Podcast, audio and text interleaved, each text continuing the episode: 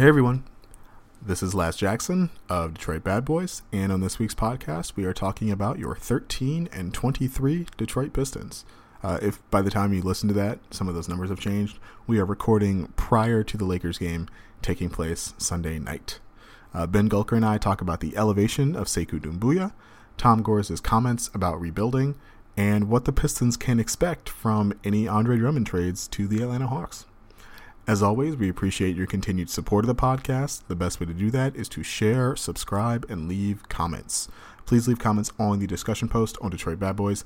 That's the best way for us to have the conversation we want to have around the podcast. In order to do that, though, you have to follow Detroit Bad Boys dot com, which you should be doing because it's the best place on the internet for Pistons news and analysis this season.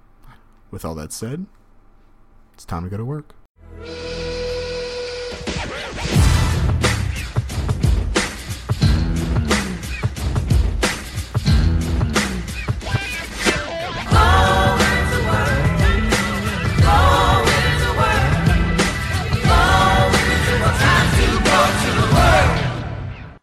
Hello, everyone. Uh, welcome to the Detroit Bad Boys podcast. I am your host, Lazarus Jackson, pleased, as always, to be joined by my usual co-host, Ben Gulker.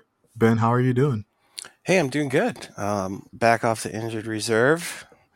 To all my uh, middle-aged friends out there listening to the podcast, back spasms are the real deal. Oh, my goodness. You've got that to look forward to if, you, if you're a youngin' out there. So, uh, no, glad to be back. Otherwise, doing good. How are you, Les? I'm doing well. I'm doing well. Uh, you know, the Pistons actually managed to not go entirely winless on this West Coast road trip. There's a there was reason for me to be up past like one a.m. watching games, so I'll take it. They're now uh, they're now thirteen and twenty-three. They won last night against the Golden State Warriors, one eleven to one oh four. Uh, they play the Lakers tonight, and we are recording prior to that game, so that's the reason we're not talking about it.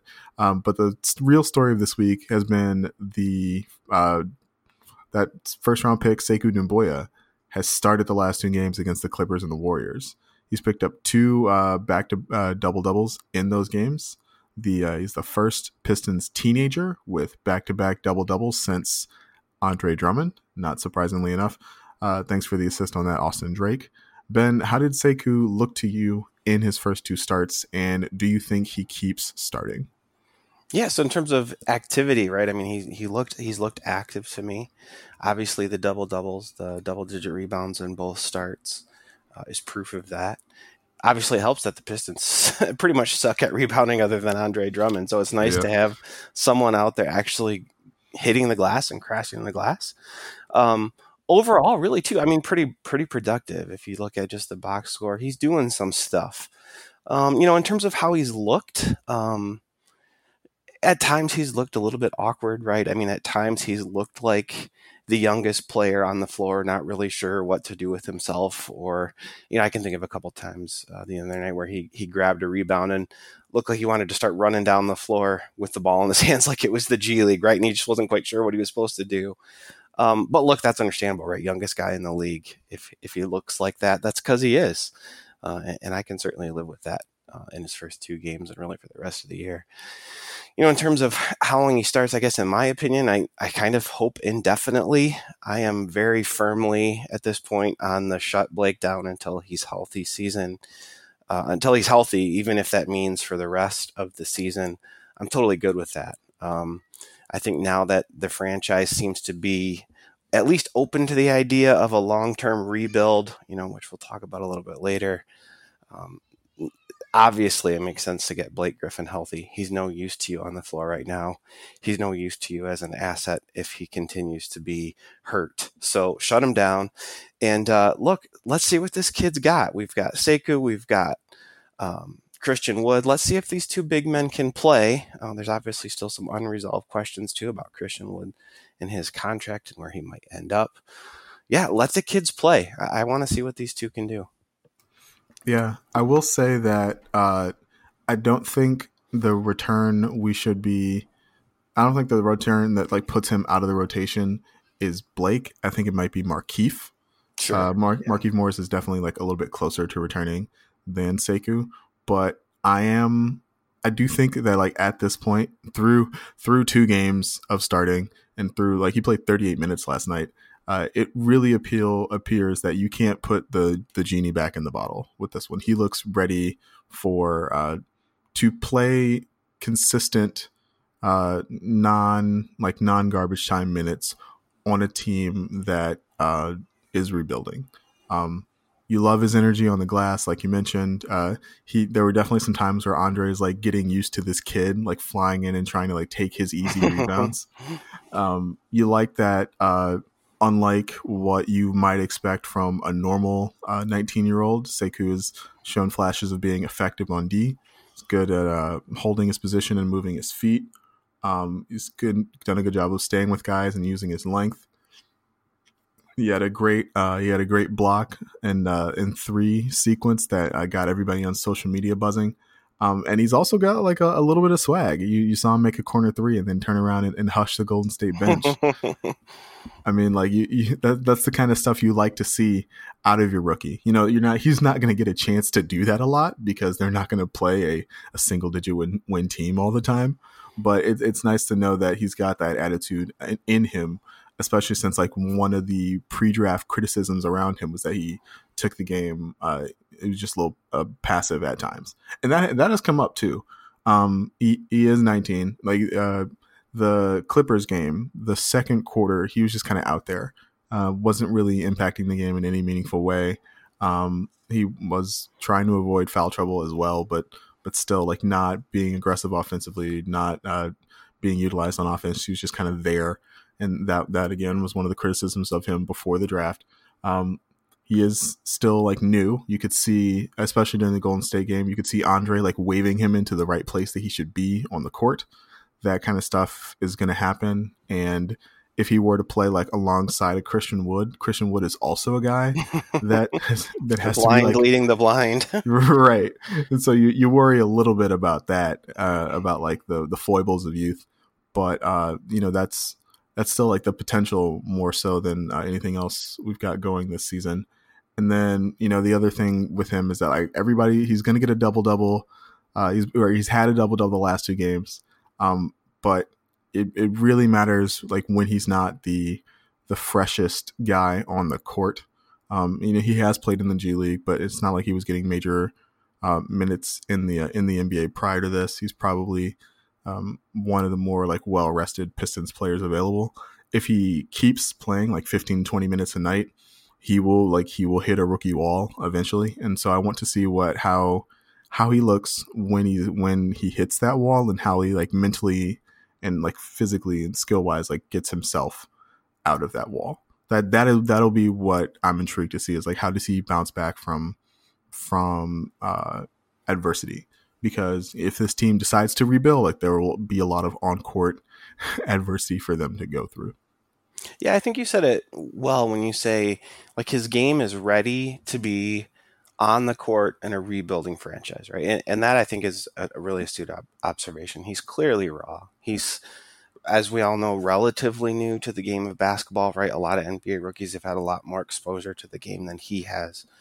Um, You know, would he be ready for a rotation and a winning team? I don't think so. I don't think I'd want him to be playing him just yet. But, you know, unlike a lot of the other young guys the Pistons have drafted over the year, like, um, you know, Henry Ellenson comes to mind. He he never really panned out at all, but he, he didn't really look ready to play N B A minutes uh, when he eventually did get them. Um, by contrast, Sekou looks like, yeah, he's he's ready to start the process of becoming an N B A player and learning a little bit on the fly as opposed to, you know, on the bench and in practice and that sort of stuff. Yeah. The the last thing I do want to say on Sekou is that um, there were like some social media rumblings. It's like, oh, like we should have been playing him uh, the entire time of the season. Uh, like that is very clearly not the case. Like you read the You read the profiles that Vince Ellis and James Edwards did on Sekou's time in the G League and like what he learned from that and what he took away from that and how the, the coaching staff kind of imparted on him the like the lessons of like being an N B A professional that he needed to learn. Um, it's clear that like he he needed that time in order to be a better N B A player. The other thing is that like you if you remember like what he looked like in preseason, he was absolutely like just not ready to be anywhere near an N B A court. Uh, he's just completely lost on defense at all times. And so uh, you, you're glad that the G, this is like a very, this is displaying like exactly what the G League is for, right? Like getting guys playing time, getting them reps in the system that they're going to be using at the, at higher levels, getting them experience that um, so that when the opportunity comes, like they can come and fill in a role seamlessly. Like obviously we hope Sekou is more than that, but not, not right away, you know? All right, the next thing that I think we should talk about is the comments that Tom Gores made uh, during the Clippers game. Uh, Gores usually speaks to local media when the teams come out when the team comes out to L A because he lives out there. Um, he spoke at halftime of the Clippers game. I wrote a piece about it on D B B, but the, the main takeaway is that for the first time uh, that I can really remember, Gores uh, his public comments sounded like he was ready to take a, a step back with with the franchise. Um, ready to rebuild, ready to, I believe the word he used was uh, reassess, reassess like where the team was as a whole and how they could get to be uh, a winning team. Like even, even, even last year where uh, you remember they came out to, they came out on the Lakers game, I think in late December, early January, they were like, you know, five or six games under five hundred, kind of scuffling, hadn't, hadn't, uh, they were coming down off that thirteen and seven start. Um, and he, Gores talked about staying the course, uh, persevering, like winning through adversity. We still think we're a playoff team. This year, you know, they're ten games under five hundred, and he's talking about like reassessing and reevaluating the team. Um, Ben, what did Ben? What did you? Uh, what did you take away from Tom Gores' uh, first public comments this season? Definitely a significant shift in language, right? That you pointed out. Um, you know what? It kind of reminded me of a little bit is the language that um, he kind of started using when it sort of became clear that S V G situation wasn't working out right. Um, I, I don't remember his exact words, but something to the effect. That is an, that is an excellent call. That's excellent recollection. Yeah, reevaluate, reassess, and then the next thing you know, S V G is is gone, right, and not doing the last year of his contract. So, yeah, I mean, I think that that, that language to me triggers um, it triggers a little more certainty than just the comments on their own. Um, sort of signal. So uh, the other thing that I kind of think about and, and just want to mention is I know there are a lot of um, a lot of fans. We see this on Twitter. We see it on the blog, even among, you know, our own writers and our own staff at D B B who don't want a meddling owner. Right. Um, and I get that. I understand that. And I don't even necessarily disagree. But I think one of the things that's been interesting since Stefanski came on board is we don't really hear a lot from Ed. Right. Like he doesn't he doesn't talk a lot. Um, as the face of the team in terms of the direction of the franchise. So this is really a role that Gores has taken on for better or worse in the Stefanski era. Um, so I think the fact that he's saying this and saying it publicly is, is really pretty significant. He danced around and was capable, uh, careful with his language, but I think it means quite a bit. Um, you know, in terms of how quickly things happen, you know, to me, I, I think this is the beginning of the rebuild. Um, but I don't necessarily think it means something immediate, right? I mean, we have these two big contracts in Drummond and Blake Griffin, who we either wait out or trade. Um, but the rest of the guys, fortunately, we've got young guys on, on small contracts, and then we've got a handful of veterans who are on expiring deals or short-term deals or reasonable deals, right? So um, they can afford to be a little bit patient. Um, obviously, there are rumors about Drummond, which we will talk about. Um, you know, to me, it sounds like they're just sort of listening to people, right? People are calling them and they're listening, which is maybe the first time they've really done this seriously. Um, but I don't get the impression that they, you know, necessarily have to do something between now and the trade deadline. I think they can be a little bit uh, patient. So that's kind of what I'm reading into, you know, Gores' comments from this from this week. What are you hearing, Les? I, I'm a, I'm agreeing with you for the most part. The other thing I think is important to recognize is that uh, for you know for all the uh, the alleged like relationship between Tom Gores and Andre Drummond, for everyone who thought like that relationship would keep Andre Drummond a Piston, Gores uh, you know Gores talked to the media before these Andre Drummond trade rumors came out, and he was uh, exceedingly non-committal. Um, and that's something that he wasn't prior to the season started. They were, you talked about how important like Andre was. He talked about wanting to get, um, a deal done. And now like that, that has changed. And so I think that, you know, Gores might, Uh, Gores has always wanted this team to be a winning team. And like, that's something that in, in writing that piece, I like went back and like looked through a lot of what he, his public comments had been like prior to prior, like to, to last season, to, you know, the firing of S V G, to the hiring of Dwayne Casey. He's, uh, you know, to after the, the playoff series against Milwaukee, he's consistently said like he wants this team to be a winning team. And I think for the first time since he owned the team, um, he's, he's realizing that like the, the way to be a consistent winner is, is to take a step backward. And we know from other N B A owners that like that can take a while to learn, right? Like these guys, they're, for the most part, they're billionaires. They're successful in their uh, chosen ventures. It, it takes them some time to accept the fact that, um, you know, despite the fact that they might be doing things intelligently in one arena, like that does not necessarily mean they're doing things intelligently in, in the, uh, in the team arena. And so like these, these guys have to take their lumps just like G Ms, just like players do. And so I, I think that we might reflect later on, on this like part of Tom Gores' ownership as a, as an era of uh, growth as an owner. Um, and that'll, that'll be a really good thing. Um, yeah. Yeah. The labor market too is so different in the, in the N B A. You look at guys who, as you mentioned, billionaires have owned um, successful companies. Like you can't just go out and pick from a pool of thousands of people, right? Like you have this very small number of human beings on the planet who are one, capable of being N B A G Ms, two, being coaches, and then three, the pool's even smaller when you talk about the players. And, you know, I think you're right. Every owner's got to learn that, even if they understand it intellectually. Like you can't just go pick and choose whatever you want. You've got this complex salary structure, you've got this collective bargaining agreement, and you've got this really tiny labor force. And you've got to learn your way around that. I think that's a good observation. All right, so let's let's get to the the other really big news of the week, and that's uh, Adrian Wojnarowski reporting that Andre Drummond is officially on the trading block.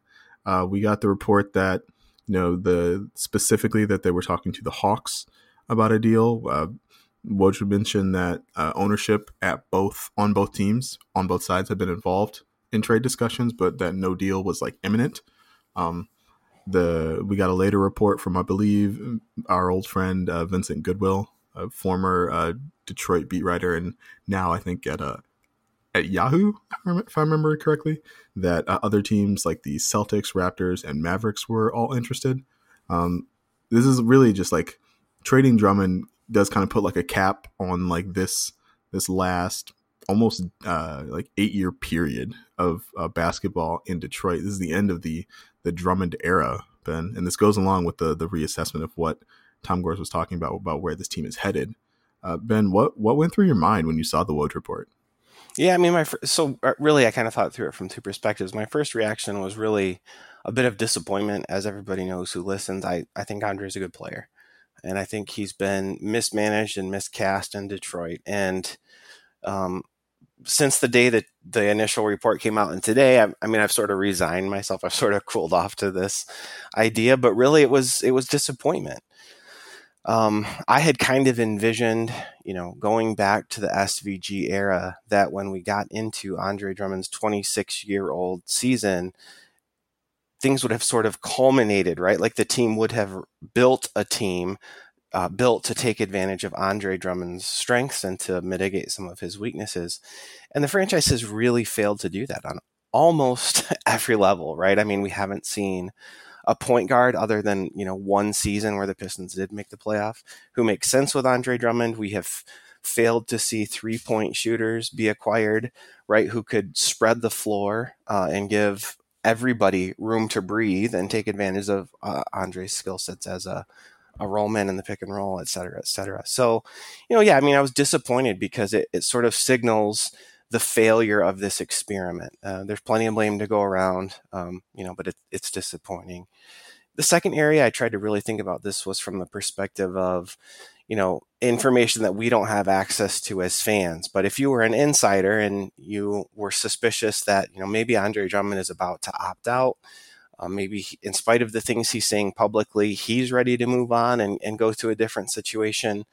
Um, you know, maybe the Pistons are clued into that, and they realize they need to make a move for him so that they don't lose him for nothing, right? And we've seen that happen. We saw Greg, Mon- Greg Monroe walk for nothing. We saw K C P leave uh, for nothing. Uh, maybe the Pistons want to preempt and get ahead of that and get whatever value they can, even if it's just a, you know, a late first round pick and an expiring contract or something like that. So, yeah, from the perspective of franchise management, given Dre's contract situation, yeah, I mean, doing something sooner rather than later and being willing to listen to kind of any and all offers uh, makes a whole lot of sense for them right now.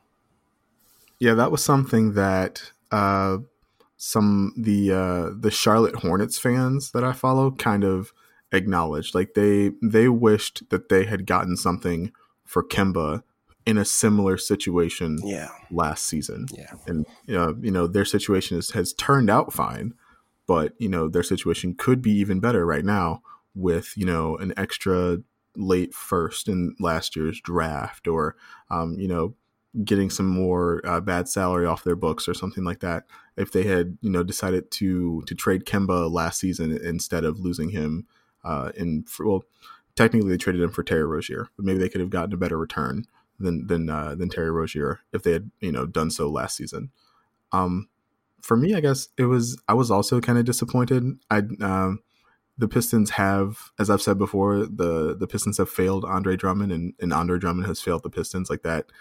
The, the lack of success on uh, that the Pistons have had during the course of his career kind of runs both ways. Um, but the, the second thing I thought about was, you know, it'd be, it'd be interesting to see what this team looks like without Andre, right? We've, we've gotten so used to Andre being the core of everything that the Pistons have done for the last, you know, six, seven years, that it'll be very interesting to see what kind of identity they choose to adopt in his absence. Um, I talked a little bit about this on Twitter, but you have a bunch of, if you have as many young guys as the Pistons have, Um, in, in a Sekou, in a Bruce, in a guy like a Jordan Bone, those are guys who all like playing in transition. Um, that's something that I feel the, the Pistons have kind of lacked because uh, Andre likes to, you know, make sure he's got the rebound, see the defense, and and uh, make easy like outlet passes. Or, or if he does run, like he's doing the running himself. It's not in the the hand, the ball's not in the hands of the guards. Um, and so like a, a run and gun Pistons team is not something we've, you know, ever really seen in Detroit. It's like, could that be the team's identity? Like maybe, I don't know. Uh, we have a bunch of uh, young, long athletes and guys like, you know, Jordan Bone and Lewis King and Sekou. There are some, uh, some long athletes available at the top of this year's draft where it looks like the Pistons will select. You, you add another guy in that mold and all of a sudden, you know, this, this team, uh, it may be, It changes. You change the defensive scheme to to blitz more, to take advantage of your uh, to take advantage of your length, to to leverage, you know, the not having um a, a the the center and drop coverage like you have with Andre Drummond. Um, you know, offensively, you know, the Pistons are no longer tied to a scheme that should be like heavily in pick and roll. Um, maybe they can play. You can find some shooting centers. You can play five out now with uh, with everybody on the team. Um, you're you're no longer uh I don't want to say bound by, but you're no longer uh, like t- tied directly to a style of offense like that's dictated by your best players. um we'll we'll see what Blake looks like when he returns and uh, what kind of shape he's in uh for the rest of this season and beyond, but for now, like you can you can mold the team in whatever image you see fit, and I will be curious to see what Uh, what direction the team is molded in by Ed Stefanski, really. All right, Ben, uh, let's talk about some actual Andre Drummond trades. What kind of return are you expecting for Andre? Yeah, I mean, I think ultimately you're going to end up getting back something that is um, less than what his actual productivity on the court is worth. Um, but that's largely going to be determined by the fact that his contract situation is pretty unclear. Uh, anyone who trades for him this year, right before the trade deadline next month, is obviously going to be concerned about the fact that he could opt out at the end of this season. Um, now, depending on who acquires him, maybe they want him to opt out, right? We haven't seen that rumor necessarily. We haven't seen any teams necessarily looking for him for that reason. Um, But yeah, I mean, I think ultimately you're going to get less value back. The Pistons are probably not going to want long-term salary unless it's like a guy on a rookie contract, right? So I think the, the rumored trades with Atlanta are probably realistic in terms of the, the return that you're going to get back. You're probably going to get um, contract, a matching contract or two um, of veteran guys who don't have uh, long-term money committed to them. Uh, so maybe that's one big expiring contract, uh, like a Chandler Parsons is a, a name that's been linked to him. And then maybe a first rounder this year or next year. Um, and like I said, to me, Andre Drummond's worth more than that. You're not going to be able to replace Andre Drummond's productivity with a back half of the first round pick, most likely. Um, but his contract is what it is. Um, unfortunately, the Pistons really, I think they, if this was the direction they're going to go, they waited too long to do it. And we're kind of getting bit by that now. Um, but I've resigned myself to the fact that that's probably about as good as you're going to get. Unless, um, you know, Andre is willing to make some sort of a commitment. Like, yeah, I'm going to opt in and I'll, I'll renegotiate my contract with the team I'm traded to or something like that. Which, obviously, we're not there yet. You need to be further along in trade discussions uh, to get there. What are you thinking, Les? That's also technically illegal. Yeah, but yeah. But yeah, you but know, yeah. yeah, yeah, okay, technically illegal, sure. No, I I think uh, before I get into like the meat and potatoes of what I expect from an Andre Drummond trade return, I do think that we are like we collectively are kind of underplaying the potential return the Pistons could get. Um, when I think about how um, like Jimmy Butler was. Uh, like he had to go from Minnesota. He was in the final year of his deal, and they still managed to get like a pretty good return for him. Um, and even even when he was traded from Chicago to Minnesota, he had a year and a half left, but they were able to procure a, uh, an exciting young player in Zach LaVine and functionally like two first round picks and Chris Dunn, who was I think third overall, and a, and a future first that ended up being Lauri Markkanen. Um, you look at what Tobias Harris netted. Tobias Harris netted, and uh, I believe he was also an expiring contract. He netted, you know, two first round contracts or two first round picks, and Landry Shamet, who was I believe like a highly prioritized second round pick. Um, And I think if, you know, Stan Van Gundy knew Tobias was worth two firsts, he would have traded him for two firsts. But, but that's neither here nor there. Um, use another example, Boogie Cousins, who uh, was also, I think, had one more year on his uh, contract. Um, but he got traded for uh, a future first-round pick and Buddy Hield, who was taken sixth or seventh in that draft, if I'm not mistaken. Um, you know, we don't, we didn't get the, we didn't get the, we didn't get a Kemba trade. But that was the price Charlotte was asking for with Kemba, was like a, a pretty good young player, a first round pick, and you know the necessary salary to make it work. And so I think that um, that is that's kind of the framework um, I'm working with. Um, I do think you will be able to get a th- that if you're dealing exclusively with Atlanta, just in the frame of Atlanta, it's some salary that that Brooklyn uh, twenty twenty pick or. The Brooklyn future first is lottery protected this season, but Brooklyn is, I believe, seventh and uh, over five hundred, and it looks like they're going to make the playoffs. So that looks like that pick is going to convey somewhere in the, the mid to late teens. And so you so you have that. You have whatever salary you need to make it work. Uh, the Pistons will probably prefer to take on less salary than they are uh, than they're giving out in Andre, just to get even further away from the luxury tax, to free themselves up to make, you know, future moves. Um, but a lot has been made about Atlanta's young guys just like being completely off the table for Detroit. And I don't think we should, I don't think we should erase that possibility. Um, you look at a guy like, uh, like, a, like a John Collins. Um, Collins is actually kind of made duplicative by, by the acquisition of Andre Drummond. Um, he, is they're trying to turn him into a center, but I think he's more, he's in the Christian Wood mold where he's tall and skinny and explosive, um, but not necessarily like suited to, to guarding bigger guys at center. Um, and so you kind of wonder what that pairing would look like from a- Atlanta's perspective. You know, Collins can shoot. They have had him working on his shooting ability, so you can still play, you know, four out with Andre Drummond.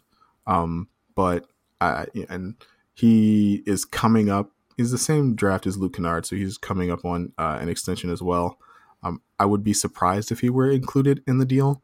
Maybe that's a way that Atlanta uh, avoids giving out the the Brooklyn pick, is if they put an asset like John Collins in the deal. Um, but yeah, and like that that is also something we should keep in mind. Like the the better the young player, the better the the better the young player, the worse the draft capital, and and vice versa. The worse the young player, the better better the draft capital you should continue. Or you, you should expect to get. Um, you look at DeAndre Hunter. I think is he's the he was the number four pick overall last season. He's a guy who'd be really interesting next to Sekou. He's a a little bit on the older side of the rebuild. He's twenty-two already in his rookie season, um, but they they traded up to get him. If I remember correctly, they placed a lot of value on, on getting him. So I would expect him. I would expect them to try and protect him, but. Uh, He's an, he's another name that's a possibility. Um, you look at a guy like uh, Kevin Huerter. Uh, Kevin Huerter is a late first-round pick from a couple years back, the same year as Trae, um, and a really good offensive player um, who has had his struggles defensively. Uh, he's very much in the mold of, of Luke Kennard as a guy who's able to score from three and out of the pick and roll, uh, but doesn't necessarily do a great job getting all the way to the rim, and uh, has some question marks defensively. I don't know if the Pistons would be interested in having like two Luke Kennards uh, on on the on the floor at the same time, or like on the roster at the same time. So that that uh, doesn't eliminate that that prospect, but uh, I do think that uh, that makes it a little bit more complicated. Um, you look at a guy like Cam Reddish. Cam Reddish is, uh, was taken number ten overall this season. Um, he has, I had a lot of pushback from this. Cam Reddish is a very divisive player. Uh, he has not been statistically productive this season. He's been really inefficient. Um, he reminds me a lot of, of Stanley Johnson in a negative way. Oh. Yeah. In that he can't, he can't shoot right now, and he can't jump either, but he competes on defense, and he has, uh, he was highly rated coming out of high school, and was a, a one-year player from a major basketball school. And so you understand why people would be optimistic about that guy panning out. But um, he he needed to show me more in the time he's been like an N B A player for me to be interested in him as a prospect. And like even when even when he flashes, like even when he scores like twenty-plus points, it's a difficult twenty-plus points. It's either that or it's just his shots falling. Um, I will say he competes on defense more than I, I think I would give him credit for.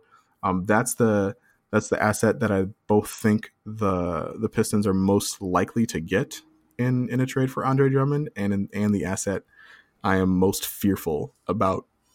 Excuse me about about them getting, because you know, again, don't want to repeat the mistakes of, of Stanley Johnson.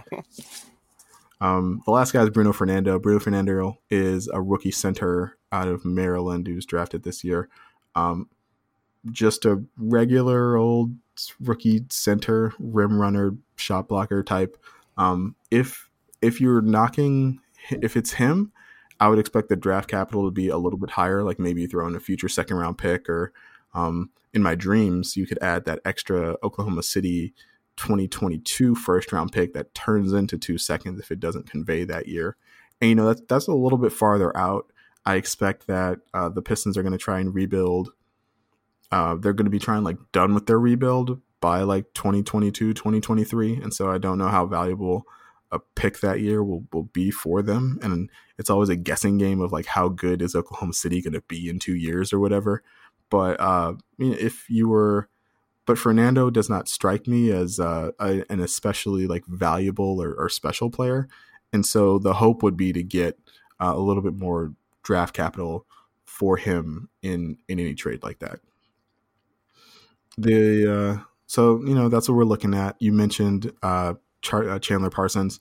Uh, you got to remember the relationships. Chandler Parsons apparently is, uh, is good friends with Blake Griffin. They were both uh, running the town in L A uh, back yeah. in the day. I've seen the, the pictures floating around on social media of those two young guns. Yeah, so you uh maybe uh maybe Blake kind of speaks up and is like, hey, like, you know, I you know, if my guy it's like if I got to be hurt, like, let me get my guy in here for for six months and enjoy myself. It's like, don't hate that. Um, you got Evan Turner. Evan Turner would actually uh he's a he's a wing player who's always struggled to to shoot the ball, and that's been his main weakness, but he's a guy who could actually like kind of help this team a little bit because he can play. He can he can handle the ball. He could take a little bit of the ball handling duties um, off a guy like a Bruce Brown in, in a bench lineup or in the starting lineup. Um, oh God, Evan Turner and Bruce Brown in the same starting lineup. Oh yeah, that, that's pretty brutal. You're you're definitely never like starting Evan Evan Turner, but like if you're putting those guys on the floor at the same time, it helps to have like multiple ball handlers. Yes, theoretically. And then you've got Allen Crabbe, who can shoot. You could actually. If uh, if the Pistons were to get Allen Crabbe, I would like immediately be looking to to flip him someplace else because that guy, when healthy, can absolutely shoot the ball, and that's something that other teams might uh, find more valuable than the Pistons need uh, at this point. Um, yeah, so it, it it really just depends on the uh, the quality of the young player, and I do think we might we might all just collectively be aiming uh, a little low on Andre Drummond uh, and and what we would expect in a trade return. I'm encouraged to you say that. The other team that I'm really interested to pay attention to here is Boston and what they might be willing to pull out of their war chest. I mean, I'm not I'm not exactly sure why he is super appealing to Boston, but I, I guess I don't really care. I, I'm more interested in what would they be willing to part with in order to really, I think if you if they're right, if they're acquiring Andre Drummond, they're looking to make a push this year, maybe next year. I don't necessarily know that he'd be part of their long-term plans, but uh, I am very curious to see what a winning team with some assets like the Celtics would be willing to do. Yeah, I think the reason that Boston would be interested in Andre is just because their big man rotation has both been um, it's, it's either like young guys like Robert Williams or Grant Williams or uh, Enes Kanter, who is not what they're looking for defensively. And but Andre makes like way too much money to uh, be traded for like anything meaningful for them. They would need to include like Gordon Hayward right. in a deal for Andre Drummond, and I don't, I don't see that happen. The the out of the teams that uh, Vincent Goodwill mentions, the one that kind of irked me was Dallas. Um, Dallas would uh, be like a good landing spot for Dre. He'd have a great pick and roll partner in Luka Doncic, and Dallas has like a bunch of crap and like not that many picks, and so it'd be it'd be pretty frustrating to trade Andre for like four more years of Dwight Powell, like a year and a half of Tim Hardaway Junior and like their their first round pick this year, which is gonna be in the like mid to late twenties because they're already good without Dre. Yeah. So it'd be it'd be really frustrating to get a return uh, like that for Andre Drummond. So hopefully we can avoid uh, something like that. Um, yeah.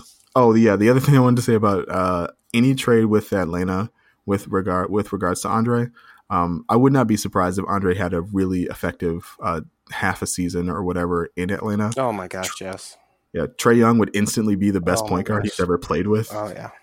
And they already have enough spacing, and they they've built that team to maximize Trae, and Andre helps them do that. Um, he would help settle them defensively, I think, as well. And so uh, it would be it would be frustrating, but not surprising for the Hawks to trade for Andre Drummond, immediately like start winning games, and people to the re, re uh, acknowledge like how good Andre Drummond is while, while that wasn't happening in Detroit. Like I'm already kind of mentally preparing myself for, for that eventuality. Yeah. I mean, and personally, like I'm a fan of Andre Drummond, and I would really like him to land somewhere. Um, I'd like him to have a soft landing where he plays well.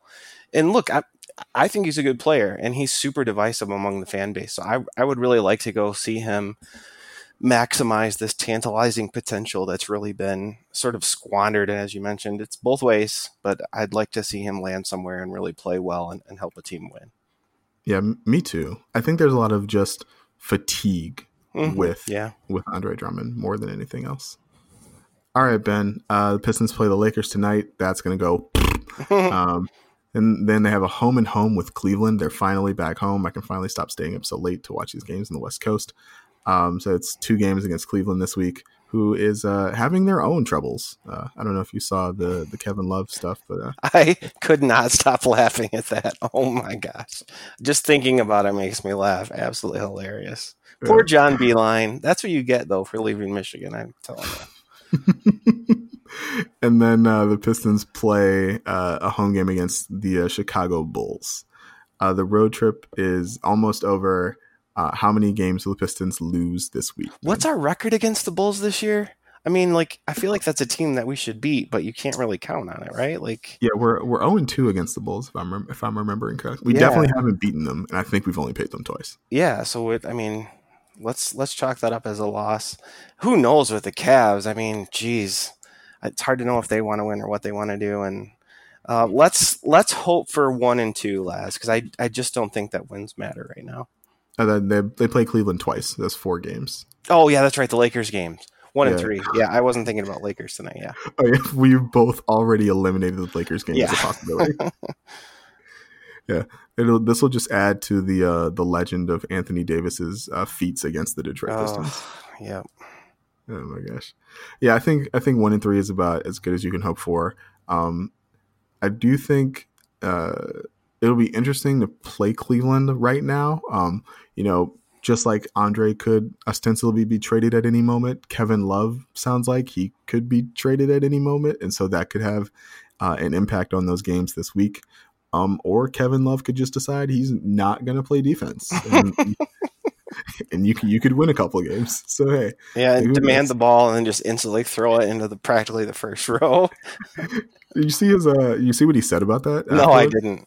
So uh, he said they were running like an end-to-half play. And he had Chris Paul on him, and he's like, like, I wanted to go post up Chris Paul, but Beilein called a play where I would set a screen. And it's like, but Chris Paul's six feet, and I'm six ten. That's really dumb. So, like, I just – I was I was frustrated.